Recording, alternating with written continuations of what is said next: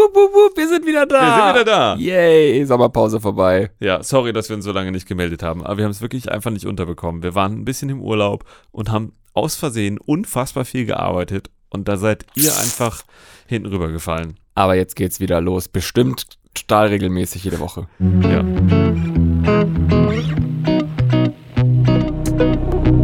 Folge Nummer? Keine Ahnung. Ich Ist doch egal, die Leute das. wissen's, aber Folge irgendwas. Genau. Ähm, erstmal schön, dass ihr wieder eingeschaltet habt, wo auch immer ihr gerade seid. Vielleicht im Auto oder zu Hause in der Badewanne mit der Oder im Bluetooth-Box. Fitti. Ja, schön, dass wir euch jetzt für mindestens 30 Minuten begleiten dürfen. Für die Leute, die irgendwie gar nicht wissen, wer wir sind, mein Name ist Marius Milinski. Mein Name ist Joscha Seehausen. Marius ist DOP und Geschäftsführer von der Supersteady. Und Joscha ist Regisseur und auch Geschäftsführer der Super Steady. Wir machen ähm, so Fi Film, Fernsehen, Comedy. Ja, Überlebenskampf, so. Aus Köln. Marius, wie geht's dir, Alter? Eigentlich gut. Eigentlich ganz gut. Äh, Vielen Dank fürs Zuhören, Leute. Wir hören uns in der nächsten Folge. Es gibt heute keine Selbsthilfegruppenthemen. Oh. Nee, ist echt äh, okay. Ich habe gerade mal, ähm, auch bevor du dazugekommen bist, dir mal gerade ein bisschen Footage angeschaut, Ja. äh, als wir gemeinsam Kamera gemacht haben, seit langem mal wieder. Alter, ja. Ähm, und du hast deine Sachen geschaut und davor hatte ich meine Sachen schon angeschaut und dann dachte ich so, ja, das sieht eigentlich alles ganz okay aus. Und war dann zufrieden und dachte dann so, Ja. Ist okay. Für mich war es ja wirklich weird. Also ich habe jetzt seit, seit dem Venues Musikvideo, ähm, das wir in diesem Stripclub gedreht haben, hatte ich nicht mehr die Aufgabe, Kamera zu machen. Und das ist auch schon wieder, Es war Januar 2021. ja, also mindestens mal anderthalb Jahre her. Und auch davor war der, war der Slot noch viel, viel länger, wo ich äh, mich nicht mit Kameraarbeit beschäftigt habe aus Ego-Perspektive. Deshalb äh, war das jetzt irgendwie cool, nochmal an der Kamera zu sein. Und tatsächlich bin ich am Samstag wieder Kameramann für die gleiche Produktion. Und Ende des Monats stehen wir nochmal gemeinsam hinter zwei Kameras Ja. für den Dreh. Ähm, ich Nicht nur, nicht nur bist du Kameramann, jetzt am Wochenende sogar ein Dopp. DOP, genau. Genau. Ich bin nämlich gar nicht da. Ja, ich habe ja früher auch gedoppt. Gedoppt. Ja, ich hatte ein, ein Doping-Problem. Wow. Gott. DOP, äh, für die Leute, die vielleicht gar nicht selber aus dem Filmbereich kommen, das ist, äh, steht für Director of Photography, also quasi der ähm, leitende Kameramann Ja, oder Frau. unfassbar missbrauchter Terminus. Ja. Über, da, da störe ich mich auch oft dran, wenn äh, so 19-Jährige, die gerade äh, seit zwei Monaten eine Sony-Kamera besitzen, die sie zu Weihnachten geschenkt bekommen haben, sich DOP nennen, weil Kameramann klingt ja so blöd. Tut's auch, muss man Ähm, sagen. Tut's auch, aber Pech, so ist es halt. Also Dachdecker hört sich auch nicht toll an. Ähm, aber äh, DOP bedeutet halt, man ist der Leiter des Gewerks Kamera, Kamera und äh, man kann halt auch nur etwas leiten, wenn man unter sich Leute hat, die man anleiten kann. Wenn man ganz alleine ist, dann hat man diesen Titel leider einfach nicht verdient. Genau, und äh, in diesem Zuge würde ich sagen, ist man auch so ein bisschen Herr der Lichtgestaltung. Ja. Oder Bildgestaltung, sagen wir Genau. es so. Und in unserem Fall, äh, weil das unsere Firma so hergibt, sind wir auch technische Leiter mit fürs Gewerk Ton, weil wir äh, die Tonleute mit ankarren und auch deren Technik und so. Genau. Also es ist ähm, äh, ein technisches Komplettwerk, was wir da hinstellen. Genau. Ja, aber ähm, das war ja eigentlich ein ganz interessanter Dreh, weil wir haben im Wald gedreht. Wir hatten zum ersten Mal, das habe ich so noch vorher nie gehabt, so richtig große Nebelanlagen, um Mhm. den kompletten Wald einzuräuchern, die in jeder Windrichtung standen. Das waren sogenannte Tubes of Death. Das heißt, das sind so Plastikschläuche, ähm, die sind ungefähr 30, 40 Zentimeter dick und die liegen so durch den kompletten Wald und da sind Löcher drinne und an einer Seite steht eine Nebelmaschine mit einer Windmaschine und die drückt dann den Nebel rein und dann kommt er überall raus. Das fand ich ja super geil. Per se ja. Ich weiß es nicht, ob es für den Dreh. Also ich hatte irgendwie mehr, mehr gedacht. Ich, hatte- ich dachte, da kommt sozusagen mehr Nebel an. Oder kontrollierbarer, sagen wir es so. Aber klar, Kontrollierbarer, ja. du hast halt natürlich das Problem, dass, dass du den Wind nicht kontrollieren kannst. Ja. Man muss vielleicht dazu noch vorweg sagen, mit dem Nebel hatten wir jetzt nichts zu tun. Da gab es ein, äh, eine Special Effects Company, die sich darum gekümmert hat. Das Ja. klang, klang jetzt ein bisschen vielleicht so, als hätten wir uns um den Nebel gekümmert. Nein. Das ist äh, nicht der Fall. Wir machen alles mit der Technik, aber nicht Nebel. Genau. ähm, per se finde ich das cool, äh, aber ich habe zugegeben nicht so viel davon jetzt gesehen, gespürt gehabt bei diesem Dreh. Ja, also ich hätte es auch. Also wenn man mal überlegt, wie viel Aufwand da reingelaufen ist, Ja, äh, um da Nebel im Wald zu haben, finde ich, hatte das dann doch relativ wenig Impact.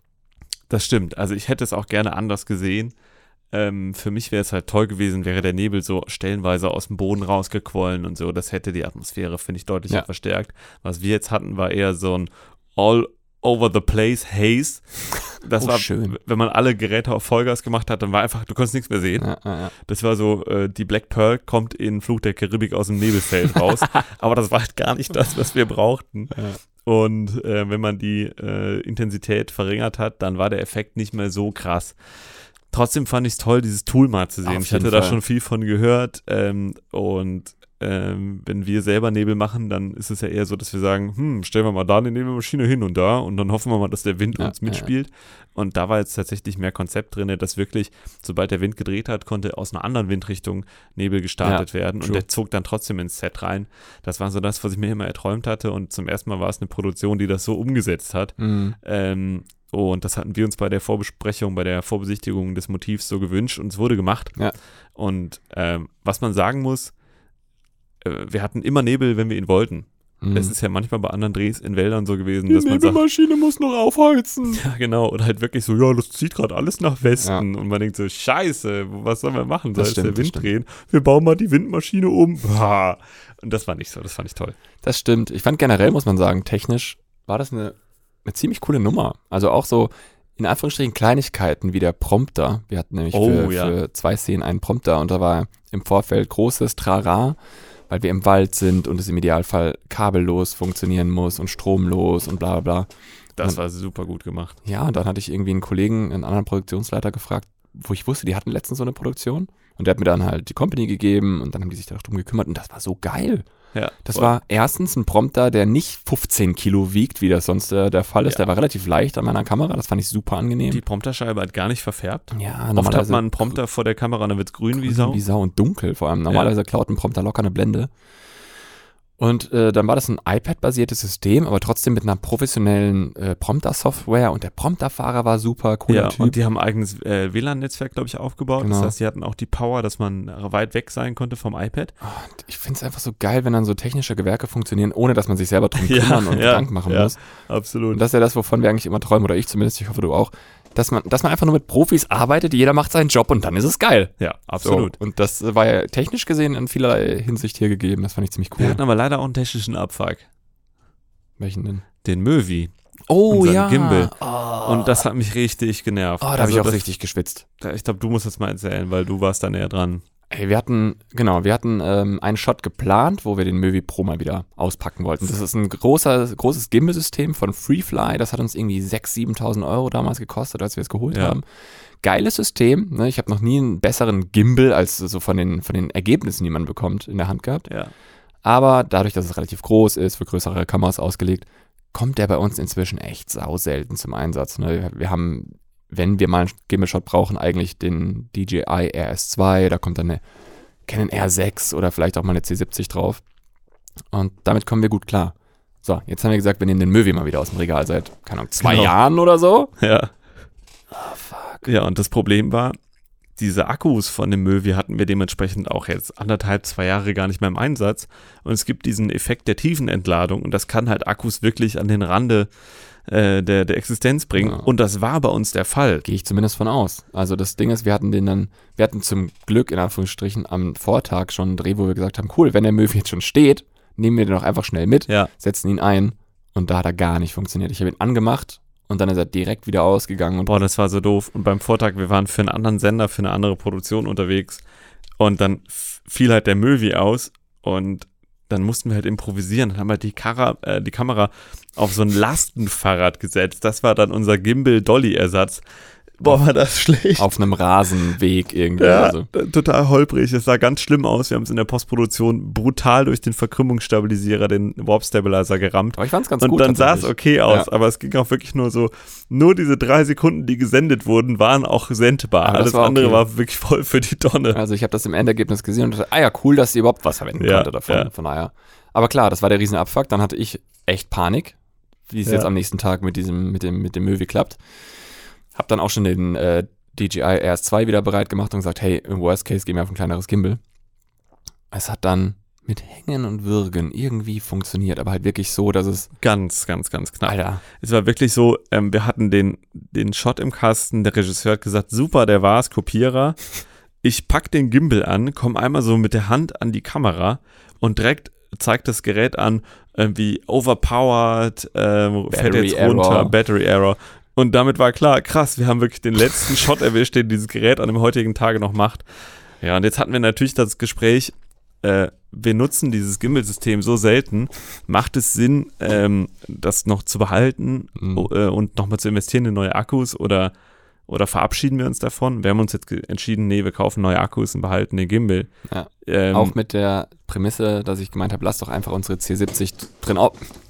Das sind übrigens alles Geräusche von Joschas Stuhl. Ich sagte vor dem Podcast noch, willst du wirklich den lautesten Stuhl nehmen, den wir haben? Ja, und dann habe ich aber so drauf rumgewackelt, dann hat er, hat er keine Geräusche gemacht. Und mittlerweile stelle ich fest, also äh, selbst bei leisem Atmen quietscht das Teil. Ja, was ist denn das für eine Scheiße?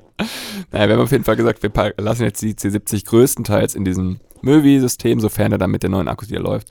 Und müssen ihn dann einfach häufiger wieder einsetzen. Ja, Weil so ein Akku, muss man dazu sagen, ein Akku kostet 180 Euro und man braucht zwei, um den zu betreiben. 180 Euro netto. Das heißt, man muss jetzt einfach nochmal 360 Euro in Akkus investieren und dann haben wir nur ein funktionierendes Paar. ja, genau. Und das heißt, äh, Laufzeit vielleicht anderthalb bis zwei Stunden. Na, ich glaube, die halten zumindest ein bisschen was aus, aber es ist mal trotzdem, ausprobieren. äh, es ist, man muss, das ist oft das Ding, je größer und teurer die Technik ist, desto größer und teurer ist dann halt auch das ganze Alles, was Drumherum. dazugehört, ja, jedes Schräubchen.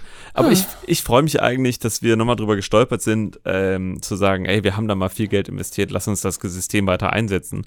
Ähm, und gerade wenn wir es jetzt so als Ready-to-Go-Package haben, wir hatten ja vor Jahren schon mal im Baumarkt uns so einen riesen Mm, Plastikbehälter gekauft, um diesen Gimbal da komplett mit Kamera reinzustellen. Ich frage mich gerade, wo ist der eigentlich gelandet? der steht bestimmt irgendwo im Lager, wahrscheinlich ineinander reingestellt oder so. Weil das war damals so ein bisschen der Knackpunkt. Willst du den Stuhl wechseln, Jascha? Ich finde das Quietschen echt jetzt schon grauenvoll. Aber unsere anderen Stühle quietschen hier doch genauso. Marius bewegt sich gerade, um mir zu demonstrieren, dass seiner nicht quietscht. Okay. Quietschi. Kennen Sie das? Sie stehen am Kölner Hauptbahnhof und der RE5 nach Düsseldorf fährt ein. Doch dann ein lautes schreiendes Geräusch. Die Bremsen zerreißen Ihnen förmlich die Trommelfelle. Doch genau dafür haben wir ab sofort eine wunderbare Lösung. Kaufen Sie unser Produkt Butter und werfen Sie es einfach vor der Einfahrt des Zuges auf das Gleis. Die einzigartige Schmierfunktion der Butter wird den Zug sanft, seidig, gleitend in den Bahnhof einrollen lassen, bei nahezu keiner Geräuschentwicklung. Absolute Entspannung für Ihr Trommelfell. Butter. Ab sofort überall im Handel. Das war eine kurze Werbepause, präsentiert von einem garantiert quietschfreien Stuhl. Toll, Ja, super. Super, Josh hat jetzt hier die drei anderen Stühle, die hier sind, ausprobiert und die quietschen alles. Sorry, Leute. Müssen wir uns vielleicht mal neue holen, nur für diesen Podcast. Aber man darf das ja nervt nicht- ja total. Nicht vergessen, diese Stühle, alle, die wir im Schnittraum haben, haben uns 0 Cent gekostet. Das finde ich nach wie vor irgendwie Ja. ziemlich funny. Wir haben, als wir angefangen haben mit der Firma, wirklich äh, geschaut, dass wir überall Geld sparen können beim Einzug und bei Möbeln und haben dann äh, von einer Werbeagentur aus Düsseldorf äh, tatsächlich Stühle beschenkt bekommen. Das war sehr nett. Die haben irgendwie ein Büro aufgelöst, ne? Und wir haben Ja. da super viel Zeug äh, abgegriffen. das war für uns voll geil. Das kann man auch sehen. Tatsächlich, ich habe ja in der Sommerpause jetzt äh, so ein paar alte Vlogs hochgeladen, unter Ja. anderem auch die ganzen von unserem Einzug hier und so. Stimmt. Das heißt, wer da Bock hat, kann gerade auf dem YouTube-Kanal nochmal Ja, reinschauen. ich werde ganz oft gefragt, äh, wie habt ihr das so gemacht am Anfang mit eurer Firma? Wie habt ihr die aufgebaut? Und dann denke ich mir eigentlich so, ja, guck doch einfach die Vlogs. Besser kann, kann man es nicht erzählen. Absolut. Du machst alles selber machen, du äh, musst alles selber machen, du schläfst ganz wenig und ähm, man hat ganz viele Sorgen. Und ganz Dann- viel Ebay-Kleinanzeigen in der Hoffnung, dass man da eine Couch umsonst Genau. bekommt. Und am Ende hast du eine Firma und alles riecht ein bisschen komisch. Hm. Äh, ja, trotzdem mal zurück zu dem Dreh. Wir hatten noch einen technischen Abfuck, müssen wir, glaube ich, auch mal drüber Ah, reden. Was denn jetzt noch? Warte kurz. Komme ich selber drauf? Ja, du kommst auf jeden Fall selber drauf. Haben wir heute noch drüber geredet. Es geht um Thema Akku. Das ist nochmal ein Akkuproblem, muss man auch mal wieder sagen. Ja, sind alle, alle technischen Sachen draußen. Aber Das sind wir Akkuprobleme. hatten NPF-Akku. Hast du mich drauf angesprochen? Ja, was also meinst du? Die V-Mounts. ich meine die V-Mounts, genau. Wir hatten die Aperture 600D. Ach, das mein. Ja, Alter, was stimmt? Jetzt, wo du sagst, ja, richtiger Kackdreh. ja, aber total nervig. Du hast gerade eben noch damit angefangen, dass du den Dreh technisch total toll fandest. Ist ich, ich glaube halt so menschlich, technisch. Weißt Ja, du? ja, So die okay. technischen Gewerke waren alle geil. ja. Aber klar, technisch, jetzt wo du sagst, Entschuldigung. Ähm, wir hatten die Aperture 600D mit in den Wald genommen, weil es gab eine Stelle, wo wir, die war so weit weg vom äh, Jenny, vom Generator, dass wir da nicht sinnvoll Strom hätten hinlegen können. Es hätte so lange gedauert, das Stromkabel hinzupacken. Also haben wir gesagt, kein Problem, dann äh, gehen wir akkubasiert rein und da war jetzt so eine Aperture-Lampe erstmal die logischste Wahl. Ähm, das Problem ist aber, diese 600D, die ja wirklich auch 600 Watt zieht, ne, also Zieht recht sogar 720 Watt. Siehst du mal, noch krasser. Sehr leistungsintensiv. Die ähm, hat eine Zeit lang ganz gut durchgehalten, aber irgendwann ist die immer wieder ausgefallen und hat dann ähm, mit den V-Mounts, die wir angeschlossen hatten, nicht mehr richtig arbeiten wollen. Und das Problem ist, wir Deppen, das ist wirklich eine herzliche Einladung zum Kommentieren, haben nicht rausgefunden, woran es liegt. Ähm, Gibt es vielleicht eine andere Voltzahl von manchen V-Mounts, die besser geeignet wären? Geht es um die Wattstunden? Irgendwie sind wir echt auf die Fresse gefallen mit dieser Lampe. Und das war natürlich total peinlich, weil wir sind eingekauft von einer Produktionsfirma, da tolles Licht zu machen und irgendwie solide durch den Tag zu kommen. Und dann fällt uns andauernd das Keylight aus in dem Wald, ist natürlich einfach schäbig Vor allem halt im Take teilweise. Aber Ja. der offensichtlichste Faktor, falls irgendjemand schon am äh, Enraged Nachrichten über Instagram schreiben ist, äh, uns ist bewusst, dass man die Lampe nur auf 50% fahren kann, wenn Das sie, wir, wenn sie ja. akkubasiert ist. Und auch das, also wir haben das beachtet und trotzdem ist sie immer wieder Ja. ausgefallen. Und wir fragen uns jetzt halt, ist unsere Lampe kaputt? Oder, Oder sind, sind unsere wir V-Mounts kaputt? Oder haben wir es einfach vergagt? Mach wir hatten noch einen technischen Abfuck. Ich will es nicht mehr. Doch, ich möchte darüber reden. Mir liegt das auf dem Herzen. Und zwar einen Tag vorher. Ähm, wir hatten für die Gimbal-Aufnahmen, hatten wir gesagt, komm, lass uns ein Prime-Set dazu mieten. Einfach damit, wenn wir Linsen, äh, Linsen durchtauschen, dass die ungefähr gleich gewichtet sind, dass man nicht so viel an der Kamera rumfummelt. Ich würde noch, einen ja, ich würd, ich würd noch einen Schritt vorher ein, äh, einhaken. Wir haben mit dem Regisseur für diesen ähm, Dreh im Wald besprochen, dass wir alles auf Zoom-Optiken machen, um schneller Ja. zu sein. Ja. Und dann hatten wir eine zweite 18 bis 80 Millimeter gemietet, weil wir ja schon eine haben. Da reden wir ganz oft auf dem Kanal Canon drüber. Zoom-Objektiv mit dem Ja, F-Mount. Mit einer durchgängigen Blende T44, total toll. Für Comedy-Sachen genial, weil man immer schnell sein muss. Und dann haben wir uns aber für die Primes entschieden. Ich dachte, das wäre vielleicht noch. Genau, äh, der Regisseur von diesem ähm, Clip hatte gesagt, er hätte halt gerne teilweise einen etwas hochwertigeren Look und äh, es mm, ist so eine Märchengeschichte, das darf auch gerne ein bisschen cineastisch sein. Haben wir gesagt, super, dann nehmen wir noch einen Prime-Koffer mit. Und für ganz spezifische Shots, die wir im Voraus besprochen haben, war es dann so, dass wir die mit Primes drehen wollten. Und äh, dann haben wir halt Zeiss CP2 genommen, Compact Primes. Ich hatte die seit Ewigkeiten nicht mehr in der Hand. Das letzte Mal hatte ich, glaube ich, CP3s in der Hand. Das Mhm. war 2013 oder so oder, oder 14. Und diese, boah, Alter, diese CP2, die gehen ja gar nicht. Der, also ich habe noch nie solche chromatischen Aberrationen gesehen wie da. Das erwartest du von so einer Valimax Schrottscherbe, ähm, die man bei Amazon kauft für 300 Euro. Ich war da auch echt schockiert. Aber da, also ich weiß nicht, ob die kaputt waren. Aber das war wirklich, das ging gar nicht. Ja, ich weiß auch nicht, was da Sache Da ist Nebel durchs Bild gezogen und in dem Moment haben die Linsen das, äh, den Hautton lila verfärbt. Das habe ich noch nie gesehen. Also mit, mit, sobald wir andere Linsen drauf hatten, war es kein Problem. Und Aber die, ja, ich war auch ein bisschen überrascht, weil die haben alle einen unterschiedlichen T-Wert und so. ja, Man, man kennt es ja oft, wir haben jetzt gerade einen, äh, den, den Canon Prime-Koffer, den, Den E-Prime. CNI, genau. Ja. CNI. Und da ist dann zum Beispiel auch eine 14 mm dabei und die hat halt dann eine einen, 3-1er Blende genau, oder was. ja. Aber das ist ja normal. ja, absolut, das sag ich Ja. ja, das ist normal. Aber bei diesen Zeiss-Dingen. Ja, ich hatte die auch zuletzt bei meinem Abschlussfilm von der Ausbildung. benutzt. krass. Ähm, Also ich war richtig hart enttäuscht. Und jetzt als Kontrastpunkt dazu die Canon CNI, die ja in der gleichen Preisklasse mitschwimmen. Das ist ja auch so wirklich Entry-Level ähm, Cinema. Cinema Primes. Wobei mittlerweile nicht mehr, ne? Mittlerweile nicht mehr, aber vor, vor fünf bis zehn Jahren war das so der, Ja. der Entry-Level-Standard. Ähm, und die, die CNEs von Canon sind halt wirklich gut. Also ich finde, die machen ein gutes Bouquet, die haben eine gute Schärfe, du hast keine ähm, ähm, Darstellungsprobleme irgendwie. ja, die haben so so einen schönen soften Übergänge und Ja. alles so ein bisschen cremig irgendwie, finde ich ganz geil. Und dann, also ich war einfach enttäuscht von diesen Zeiss-Dingern. Ja, das stimmt. Und das Problem ist, das war ja auch mal ein Branchenstandard. Ich habe wirklich die Sorge, dass wir irgendwie kaputte Linsen drauf hatten oder irgendwas falsch gemacht haben. Die sind so oft gereinigt worden, dass dann irgendein Das Coating, Coating Coating ab ist ab, genau. Ey, ja. Vielleicht. Irgendwas war da strange dran. Also es kann ja nicht sein, dass das ewig lang ein Standard war für so Fernseh-Primes Mhm. Und die sind einfach scheiße. Das glaube ich nicht, weil jeder 50, nee, 100 Euro äh, Canon 55, 50 mm 1.8 Schrott sieht besser aus als die Linsen, die wir da drauf hatten. Ja, das stimmt. Okay, aber um mal von Abwachs zu schöneren Sachen zu kommen, ich bleib mal trotzdem bei Ich den. finde der Abwachs auch schön. Das stimmt, das stimmt, aber ähm, ich komme trotzdem zu was Schönerem, weil Quietsch, quietsch, quietsch, ja. ich trinke was. ähm, die, wir hatten eine Szene in einer, in einer Hütte in diesem Wald. Und ähm, was ich schön finde, ich, ich finde, die Szene ist ganz schick geworden, das Material sieht gut aus, das Lichtkonzept ist irgendwie halbwegs aufgegangen. Und das ist für Halbwegs voll super. ja, äh, okay, gut.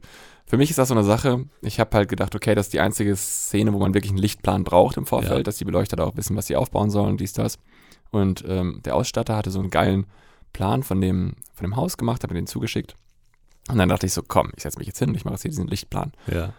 Und dann habe ich diesen Lichtplan angeschaut und es war dann dieses Ding von, oh, es gibt so viele Möglichkeiten, jetzt aus welcher Richtung kommt man mit dem Hauptlicht quasi. Und dann war ich plötzlich in diesem Mindset, wo ich dachte, ich will durch jedes Fenster eine Sonne durchjagen. Ja. So dieses, was ich immer bei Fuck You Goethe und Co. Kritisierst. kritisiere. Und dann dachte ich so, ah, ich verstehe aber total warum, weil es natürlich direkt schöner aussieht. Ja. Da habe ich wirklich lange einfach nur damit verbracht von, ich muss mich jetzt entscheiden, so, wo, wo mache ich sozusagen Hast du meine- Sonnen von vier Seiten oder von einer? Genau, und dann habe ich halt, nee, also ich habe irgendwie gesagt, ich muss mich für eine Seite entscheiden. So, was ist, Ja. was ist sozusagen das, was am meisten Sinn macht. Und ich glaube, so vom Gefühl her würde ich sagen, ich habe die richtige Entscheidung getroffen. Ich glaube, das hat fürs Bild alles gut funktioniert. Ja. Und äh, was für mich dann vor allem schön ist, ich habe langsam so das Gefühl, dass die Sachen, die ich im Kopf habe, ich die langsam mehr in die Realität umgesetzt bekomme, so dass das, dass langsam die Erfahrung da ist, als DP, sage ich mal, so ein bisschen auch ein Gefühl dafür zu haben, dass das, was ich im Kopf habe, stimmt, sage ich mal ganz blöd. Ja, ja, verstehe schon. Du kennst deine Wege, um an das Ziel zu kommen, was So. du im Kopf hast. Genau, Ja. und dann sieht es halt auch so aus, wie ich das im Kopf hatte, so ungefähr. Und Das finde ich, Ah, Ich fand das super. dass wir sind mit 4 kWs durch die Fenster gegangen ähm, und haben dann den Weißabgleich so ein bisschen abgekühlt noch. Dann wurde die Sonne von außen sehr bläulich. Das sah mega aus. Der Raum war mit einem, finde ich, sehr, sehr guten Haze-Level gefüllt. Es war eigentlich sehr perfekt gewählt, weil es war, der Hazer lief konstant. Das heißt, wir wussten auch, der Nebel ist konstant. Also wenn du halt beim Aufbau den Hazer schon anmachst, was ich immer empfehlen würde, dass man sich so ein bisschen eingrooven kann, weil erst so nach einer Viertelstunde kann man sagen, okay, too much. Das war auch zu viel der Fall. oder zu wenig, genau. Und dann kann man den langsam runterstellen und es gibt halt auch so Werte, bei denen man weiß, ha, für die Raumgröße mit dem Level müsste ich ganz gut fahren. Und das heißt, man fängt jetzt nicht mit Vollgas an. Mhm. Ähm, und das finde ich, hat sehr, sehr gut funktioniert. Wir hatten ein cooles Nebel, Nebellevel, wir hatten gute Farben. Das Motiv war auch geil, weil es halt alle, alle Wände waren gestrichen. Ja. Das heißt, ähm, die Gesichter konnten relativ gut freigestellt werden Das durchs war auch Licht. gut eingerichtet und so. Auch Ja. da wieder wurde ein guter Job gemacht von, Ja, von ja. Guido Holz, super Ausstatter. Aber was ich da gemerkt habe, und das äh, muss ich hier einfach mal sagen, ja, ich, ich schwärme ja gerade von diesen ähm, Flexlights total, weil Ja. man die ja auch da, ich finde, der Einsatz war total gut. Wir haben die Ja. an so Extension-Arm, an C-Stands gehabt. Man kann damit super so am Bildrand irgendwie reinkommen, ohne dass ein Stativ im Bild steht. Finde ich wirklich sexy. Aber, und jetzt kommt's, wenn man nur mit diesen Dingern arbeitet, hat man eigentlich keine Probleme. Aber Ja. sobald man die mit einer richtigen Lampe mischt, und in dem Fall sind das unsere M40s gewesen, die wir von Ari ra draußen reingegeben haben, fällt je, also die Verfärbung ist so krass, die sind so farbschlecht. Das Das ist, Verhältnis, ja. das ist so heftig. Das, Ja. das war wirklich einfach, wo ich dachte, ja, okay, jetzt das, ja, ist halt dann doch irgendwie eine, eine Amateurlampe, da merkt man Ja, es ja, dann ja, plötzlich. voll. Also ich bin jetzt gespannt. Ich ähm, am Samstag, am kommenden, wenn ich jetzt die Pie, ähm, das ist für euch dann gestern gewesen bei der Veröffentlichung, mache ich alles nur mit HMIs. Ich habe auch indoor nur HMIs stehen. Und ähm, das wird halt heiß am Set. Aber ich brauche halt die Firepower. Ähm, Die Fire. Genau. so jetzt irgendwie so ein Prodigy-Song. Ja. Ähm, ja, und was, was für mich auch ein Thema ist, ich schieße am Samstag ganz viele gegen riesen Fensterflächen und ich will vermeiden, dass ich mit mehreren LED-Quellen irgendwo hin muss, die halt multiple ähm, Reflexionen erzeugen ja, auf der Fensterscheibe, sondern ich habe dann lieber eine Lampe mit super viel Power und dann vielleicht nur eine Reflexion in der Scheibe, um die ich drumherum arbeiten muss. Ähm, und ich freue mich irgendwie sehr darauf, mit so viel, mit so viel Gewalt an Licht in dieses Set reinzugehen, äh, weil ich einfach jetzt schon weiß, ich kann mich darauf total ausruhen. Ja. Und das ist natürlich die, der Riesenvorteil von HMI.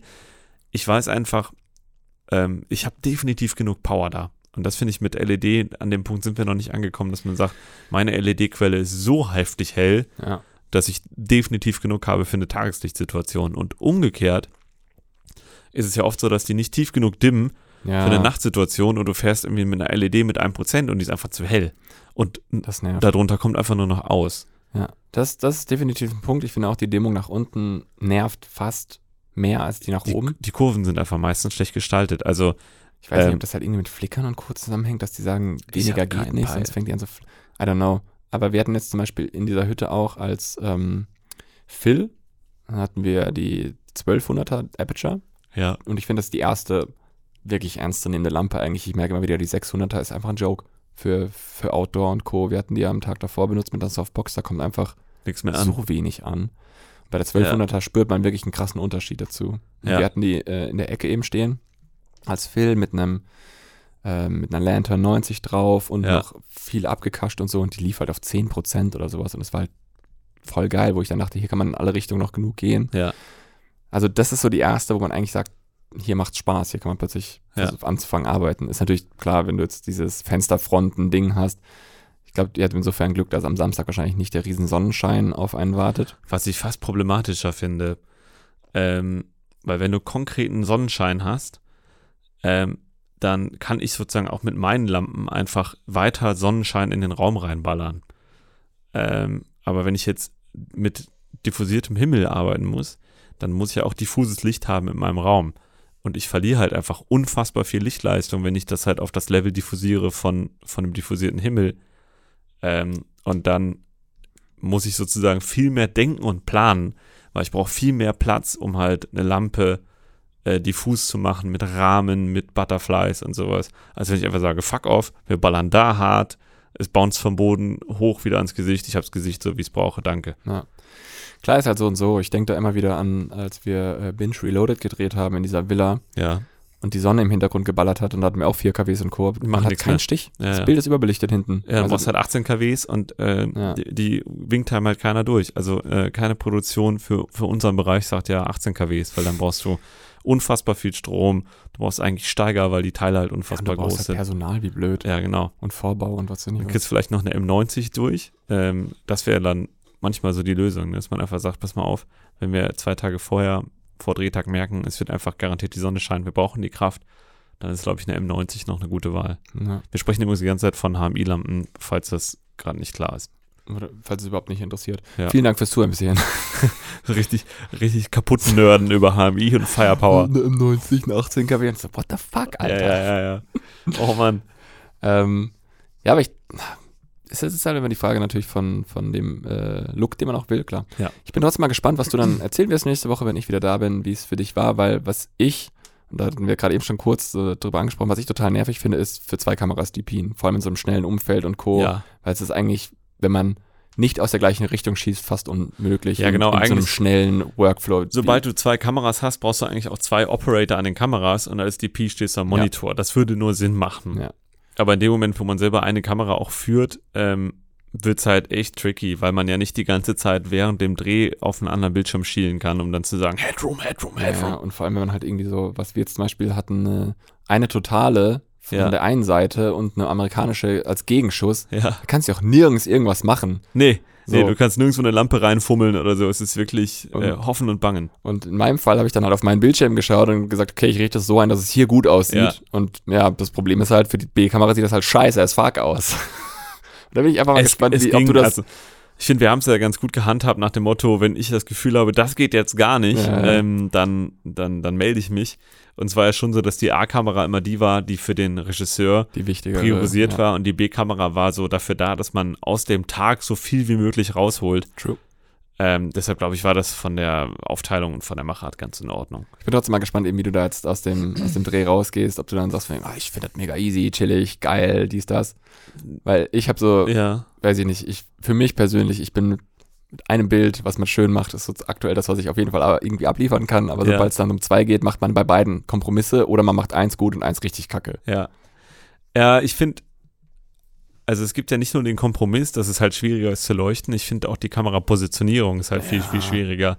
Und wenn du, ich bin ja einfach Freund davon, dass die Kamera miterzählt und nicht einfach nur Coverage macht und Mhm. irgendwie draufhält.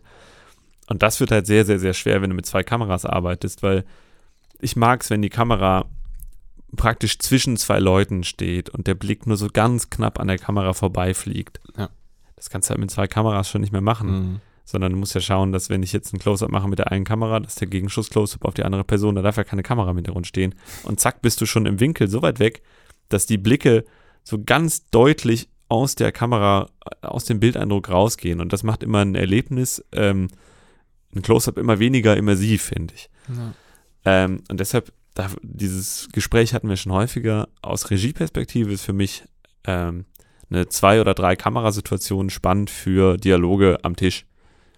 Beispiel, ähm, da sitzen zwei Leute in, der, in einem Café sich gegenüber und wir machen zwei Overshoulders gleichzeitig. super sinnvoll, kannst du voll machen. Oder wie es jetzt am Samstag ist, beim anstehenden Drehtag, wo ich DP, da haben wir sieben Kinder am Set und Kinder dürfen ja nur eine bestimmte Zeit arbeiten. Ich glaube vier oder fünf Stunden am Tag. Ähm, und wir wollen halt auf jeden Fall sicherstellen, dass wir alles von den Kindern im Kasten haben und deshalb gehen wir mit zwei Kameras rein. Ähm, und wir werden aber manche andere Sachen halt auch nur mit einer Kamera drehen, weil wir wissen, dann können wir kreativer arbeiten. Und das finde ich ist eigentlich ein guter Approach, zu sagen, man macht es dann, wenn es wirklich Sinn macht. Ja. ja, auf jeden Fall. Aber tatsächlich für mich jetzt aus dieses Zurückpurzeln, jetzt viele Jahre Regie gemacht und jetzt wieder mal Kamera machen, ich merke, dass äh, mir das sehr, sehr schwer fällt, meine Ideen für mich zu behalten. Hm. Bin ja auch beim, beim Dreh jetzt letzte Woche immer wieder zum Regisseur gegangen, hey, man könnte auch das und das machen. Nee, brauche ich nicht. Oh. Ähm, Willkommen in meinem Leben. genau. Und äh, jetzt bei der Regisseurin, für die ich am Samstag dann hinter der Kamera stehe, ähm, mache ich das gleichermaßen und ich merke, dass sie das jetzt im, in der Vorbereitung kann sie es ganz gut annehmen, ne? weil dann hat man die Zeit darüber nachzudenken und das Ja. wirklich zu diskutieren. Am Set selber ist es sehr, sehr schwierig. Und ich merke, dass mir das total Spaß macht. Also ich finde, das ist eigentlich mit so das Schönste an einem Job, äh, reinzugehen und zu sagen, pass mal auf, ich habe ein gestalterisches Element im Kopf, was wirklich der Geschichte gut tut, was einen Charakter miterzählt, was ein Detail äh, verrät, was der Zuschauer sonst nicht anders mitkriegt.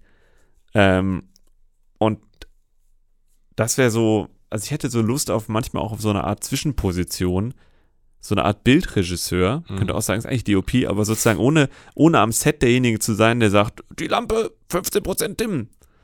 Sondern eher zu sagen, nee, ich gehe mit einem Regisseur oder einer Regisseurin dran und man nimmt einfach nur das Buch auseinander und sagt, okay, was sind wirklich, was ist die visuelle Sprache? Wo müssen wir draufgehen? Was, was, wie, wie können wir das umsetzen? Und dann halt am, am Set halt einfach, ja, wirklich nur am Monitor zu sitzen. Und da sind aber Leute, die alles machen, die wirklich sich komplett kümmern und, und auch Lichteinrichtungen. Und man kann wirklich nur sagen, ey, pass mal auf, das sind 10% zu viel Nebel, danke. Und das ist, glaube ich, Hollywood-DPing. Wer weiß. Also ich, so und so, man sieht ja äh, hier der, der Kameramann von Quentin Tarantino, Robert Richardson, so heißt er, glaube ich, ne? Der macht selber die Kamera, der Typ ist, glaube ich, mega involviert in alles. Äh, Roger Deakins ja auch. Ja.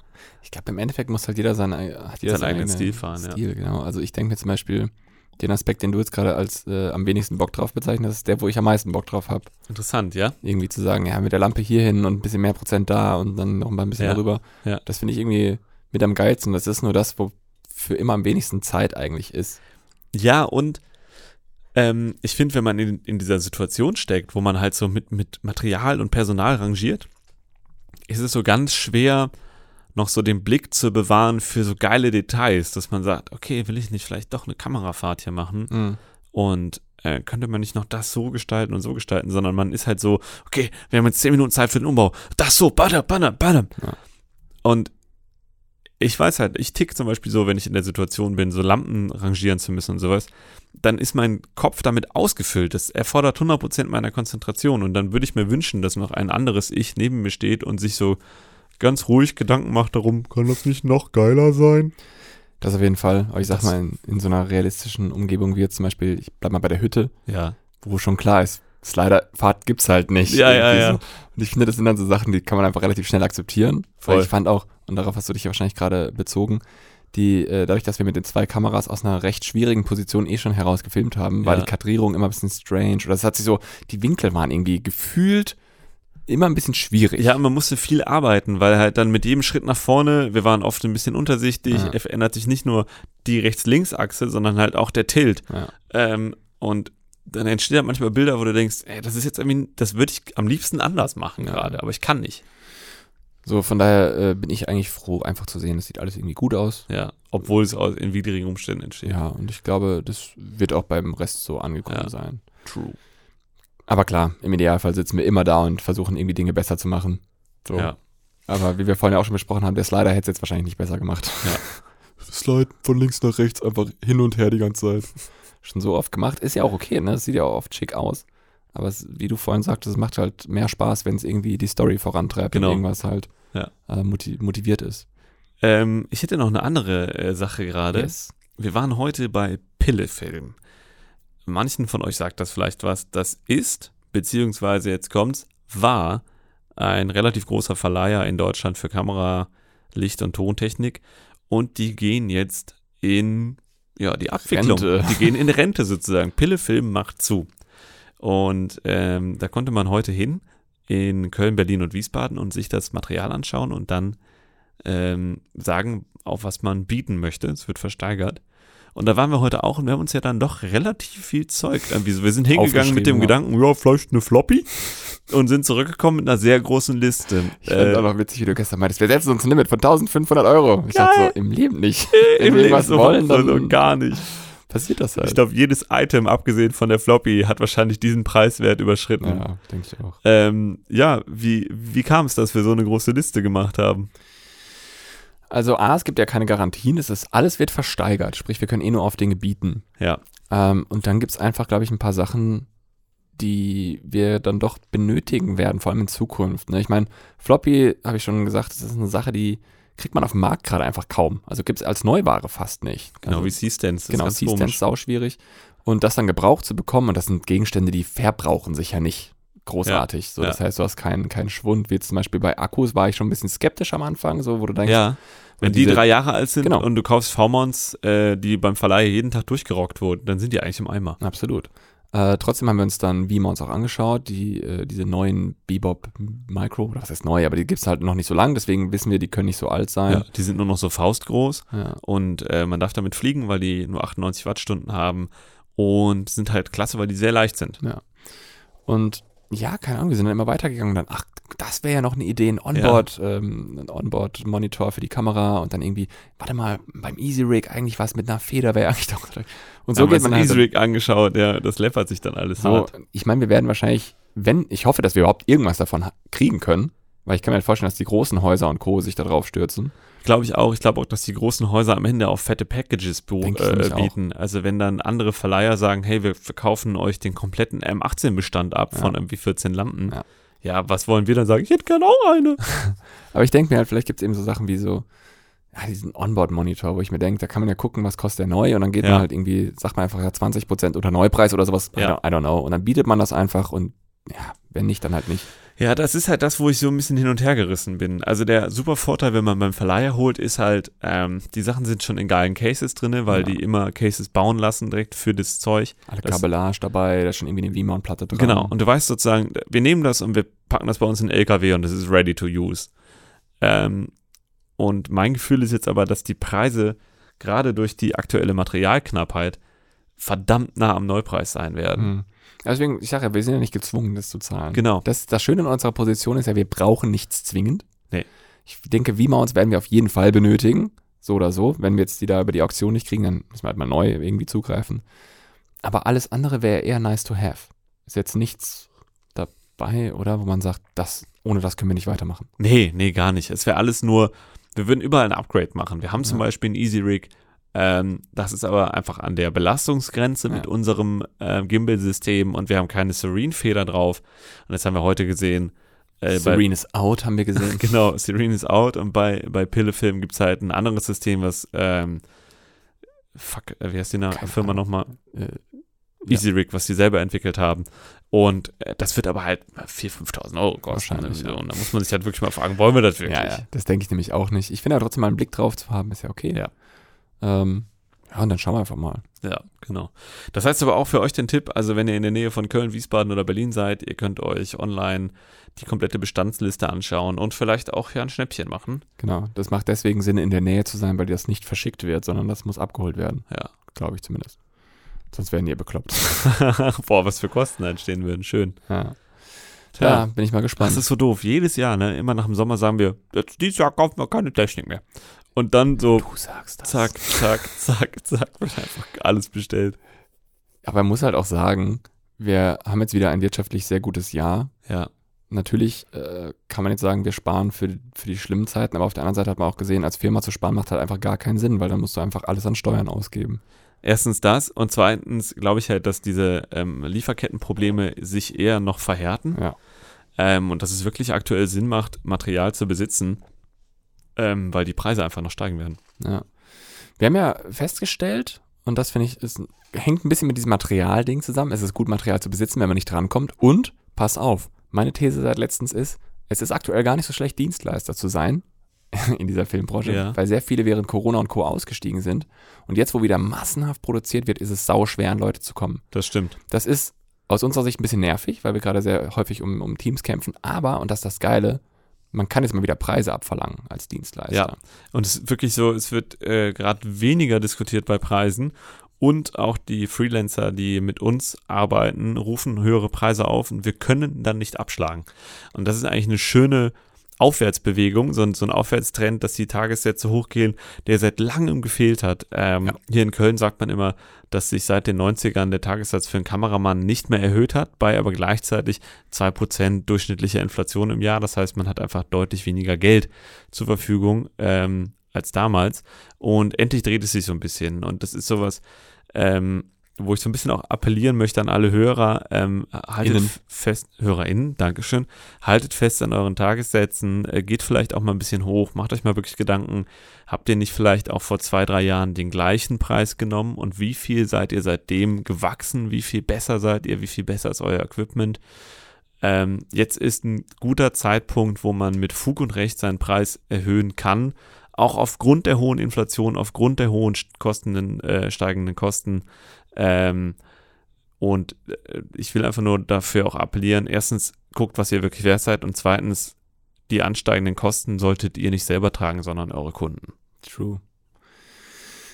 Die Inflationsspirale. Egal, trotzdem, was ich einfach nur sagen wollte, ich finde es schön zu sehen, dass, äh, Ja. dass das gerade funktioniert. Ist es mega. Tja, aber das heißt, wir befinden uns immer noch im Never Stop Investing Modus, oder? Ja, aber ich finde trotzdem, es sind, es sind ja alles überschaubare Sachen. Es ist gerade nirgends so, Ja. wo man sagt, wir müssen jetzt, Nein, das sind doch 50.000 alles Euro immer Sachen, wo man mittlerweile sagen kann, scheiße, wir mieten das irgendwie alle zwei Wochen zu, es macht keinen Sinn mehr, das nicht zu haben. ja. Und unser Lager hat immer noch Platz nach oben, also ja. Aber ich bye, denke, bye, bye. also ich finde halt, ne, so 1200 Ds kann man mal irgendwie anblinzeln, so langsam, aber aktuell ist das nicht zwingend notwendig. Ja. Hast du Ähm, das Gefühl, dass, weil du dich eben so ähm, schön echauffiert hast über die Lichtqualität der Amarans, ähm, hast du das Gefühl, dass die Aperture 1200D qualitativ besseres Ja, Licht rausspuckt? Ja, ja. Also die Pros sind schon deutlich besser, aber die sind natürlich auch Single Color. Ja. Das macht natürlich auch schon vieles einfacher Ja. und kosten halt einfach immens viel mehr Geld. ja Ich glaube, die 1200 kostet ja irgendwie 3000 irgendwas Euro netto. ja, ja, ja, Da würde ich dann auch erwarten, dass die, äh, dass die abliefert. Das ist keine, keine Einsteigerlampe mehr. das stimmt. Mm, Aber klar, ich meine, man sieht ja auch, mit dem mit, mit Investieren ist halt auch das Ding, wenn man jetzt mal so die Jahre zurückguckt bei uns, wir sind ja auch immer in den Jobs gewachsen. Also Ja. die Jobs um uns herum sind gewachsen, wir sind in größere Jobs gekommen und dann muss man natürlich auch wieder anders investieren. So dieses blöd gesagt, als wir irgendwann gesagt haben, okay, das DSLR-Zeitalter ist für uns vorbei. ja, ist halt, ist ja blöd, aber da haben wir auch ganz, ganze Podcasts drüber gemacht, über dieses, wann ist man bereit fürs nächste Level. Und dann, ja, ich finde, DSLR spricht halt schon mal für eine gewisse Sparte. Das ist ja nicht abwertend Absolut. gemeint. So, ist ja, ist ja, aber halt jeder weiß dann, was man für Jobs damit macht. Und dann irgendwann kommt so dieses Cinema-Kamera-Level, ob man das jetzt als höheres Level bezeichnen möchte. Ne? Das Ja. ist ja jedem dahingestellt. Und ich glaube, bei uns ist das jetzt halt weniger ein Kamerading, sondern eben viel mehr so eben Lichttechnik und Co. Ja, und Ähm, teilweise auch Zuverlässigkeit. Also ja. ich habe halt keine Lust auf unzuverlässige Technik, weil wir Ja. uns das äh, nicht leisten können. True. Also das äh, schadet unserem Ruf. Und ähm, wir haben auch das Problem, gerade mit so durchwechselnden Crews, es sind immer wieder andere Freelancer mit uns am Set, ähm, kann man halt nicht davon ausgehen, dass jeder sich mit irgendeinem total komplizierten Gerät auseinandersetzt. Aber so bestimmte Branchenstandards, die kennt jeder. Äh, zum Beispiel, wenn es um Tubes geht. Ne? Ja. Also mit einem Astera-Koffer können die meisten Lichtleute umgehen und wissen ganz genau, wie, wie, wie geht das.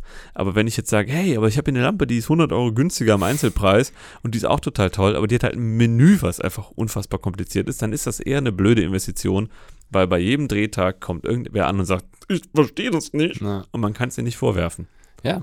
Und äh, andere Sachen, die bei uns zum Beispiel wachsen, das ist so ein Thema, wo, glaube ich, nie jemand drüber nachdenkt, sind Fahrzeuge. Jetzt ist ja der Fall, dass wir immer häufiger plötzlich äh, Zwei Fahrzeuge haben. zwei Fahrzeuge und einen siebeneinhalb Tonner und was weiß ich nicht was mit dazu mieten müssen. Und keine Ahnung, da habe ich früher, glaube ich, wenig drüber nachgedacht. Aber klar, große Lampen brauchen viel Platz. Dann hast du irgendwie Butterflies und Stative und dies und das und Ja. Vorschaltgeräte und alles, Alles groß, groß, groß Alles und schwer, größer. schwer, schwer. Also, äh, ähm, du hast ja, früher hatten wir so kleine Funzeln, da war ein kleines Alustativ, mittlerweile haben wir so Riesenlampen und da sind halt so Stahlstative, die ich alleine kaum hochheben Ja. kann drunter. Und dann ist, kommt halt andauernd der Anruf vom Verleih, Leute, wir haben das mal durchgerechnet, das ist zu schwer für den LKW, den ihr plant. Und wir so, nein, noch mehr LKWs. So, und das ist, ja, das gehört ja auch alles dazu. Ja. Und deswegen, ich bleib auch dabei, ich werde einen siebenhalber irgendwann jetzt mal machen müssen. Ja, ich würde eigentlich auch gern mitmachen. Ja. Machen wir zusammen halber Schein. Ja, der Regisseur fährt den Jenny, kein Problem. Ey, ist mir fick fuck egal, finde ich super lustig. Ja, Uni mal da weg, ist auch schön. ähm, auch so ein Thema, was richtig Gewicht macht, was ich auch ewig lange vergessen habe, sind Starkstromkabel. Ja. Wenn du so 63er Kabel, war ich jetzt mit Felix am Sprechen, ja, wir brauchen 80 Meter Kabel, Felix ist unser 63 Oberbeleuchter. äh, CEE. Und er so, äh, fuck, das ist mega schwer. Ich so, ja, was soll ich machen? Das ist seit der, seit der Weg von Jenny bis zum, zum Ort. Äh, und diese Kabel sind halt immer nur 10 Meter lang, weil du alles, was länger ist, einfach nicht mehr vernünftig tragen kannst. So. Und da denkt man halt nicht drüber nach. Ja. Und dann, das heißt, wir haben halt einen eigenen Sprinter zumindest nur für Kabel. Ja. Das ist doch crazy. Und das ist auch nicht so, wo man sagt, man wirft das mal eben von A nach B. Ja, ey, vor zehn Jahren bin ich zum Set gefahren mit der 50 Meter Kabeltrommel vom Papa. Fertig. Ja. Weißt du? Und das war schon oversized. Äh, Der hätte eine Dreierdose gereicht. Ja. Und ich muss ja sagen, da komme ich wieder zu meinem Ursprungsding. Ich feiere das irgendwie ab. Ich mag ja große Sets total gerne. Ja. Ich finde es irgendwie schön, dass wir mittlerweile dann doch mit vielen Leuten arbeiten, dass die Crews funktionieren. Und dadurch, dass dann die meisten auch echt immer geil performen, funktioniert das der am Ja. Set auch echt gut. Also deswegen, auch wenn dieser Drehtag, über den jetzt die ganze Zeit gesprochen haben, 18 Stunden, Wald, Matsch, Regen, Abbau bei wirklich, Nacht und es klingt Co. so doof, aber es ist wirklich 18 Stunden. Das war brutal hart, aber trotzdem habe ich das einfach als coolen Tag empfunden. Ja, So, weiß ich nicht. Ist doch schön. Deswegen ja, ich habe jetzt, äh, glaube ich, es, die Eingangsfrage war ja, wie geht's mir? Das war jetzt meine Antwort. Willst du noch eine Minute was zu dir sagen oder? Ja, meine Blase drückt. Oh, alles klar. Äh, dann will ich mal was sagen. Ähm, b- b- b- b- Nö, gar nicht so konkret. Wir haben jetzt gerade so in der letzten Woche mal ein paar schöne Sachen gemacht. Da freue ich mich einfach drüber. Ich hatte jetzt ja so, so halb Urlaub. Das war sehr dumm von mir. Ähm, ich wollte eigentlich drei Wochen lang wegfahren. Dann hatten wir plötzlich noch Dreharbeiten drin. Dann kam plötzlich Vorbereitung. Und irgendwann hat es sich nicht mehr gelohnt, Köln zu verlassen, sondern ich bin zu Hause geblieben und habe so halb gearbeitet. Das war sowas, was sehr, sehr dämlich ist ja. ähm, wo ich mir auch denke, ich weiß, dass das dumm ist, warum mache ich das? Ähm, aber ich wurde dann, muss man ehrlich sagen, mit sehr schönen Drehtagen danach belohnt und das hat es dann irgendwie wettgemacht. Und es stehen auch noch äh, schöne Drehtage an. Äh, morgen machen wir wieder was Schönes, wo ich mich sehr drauf freue. Samstag wird irgendwie witzig. Ähm, dann drehen wir nochmal so eine coole Märchennummer Ende des Monats. Also wir haben, wir haben Sachen, auf die ich mich echt jetzt gerade einfach freue.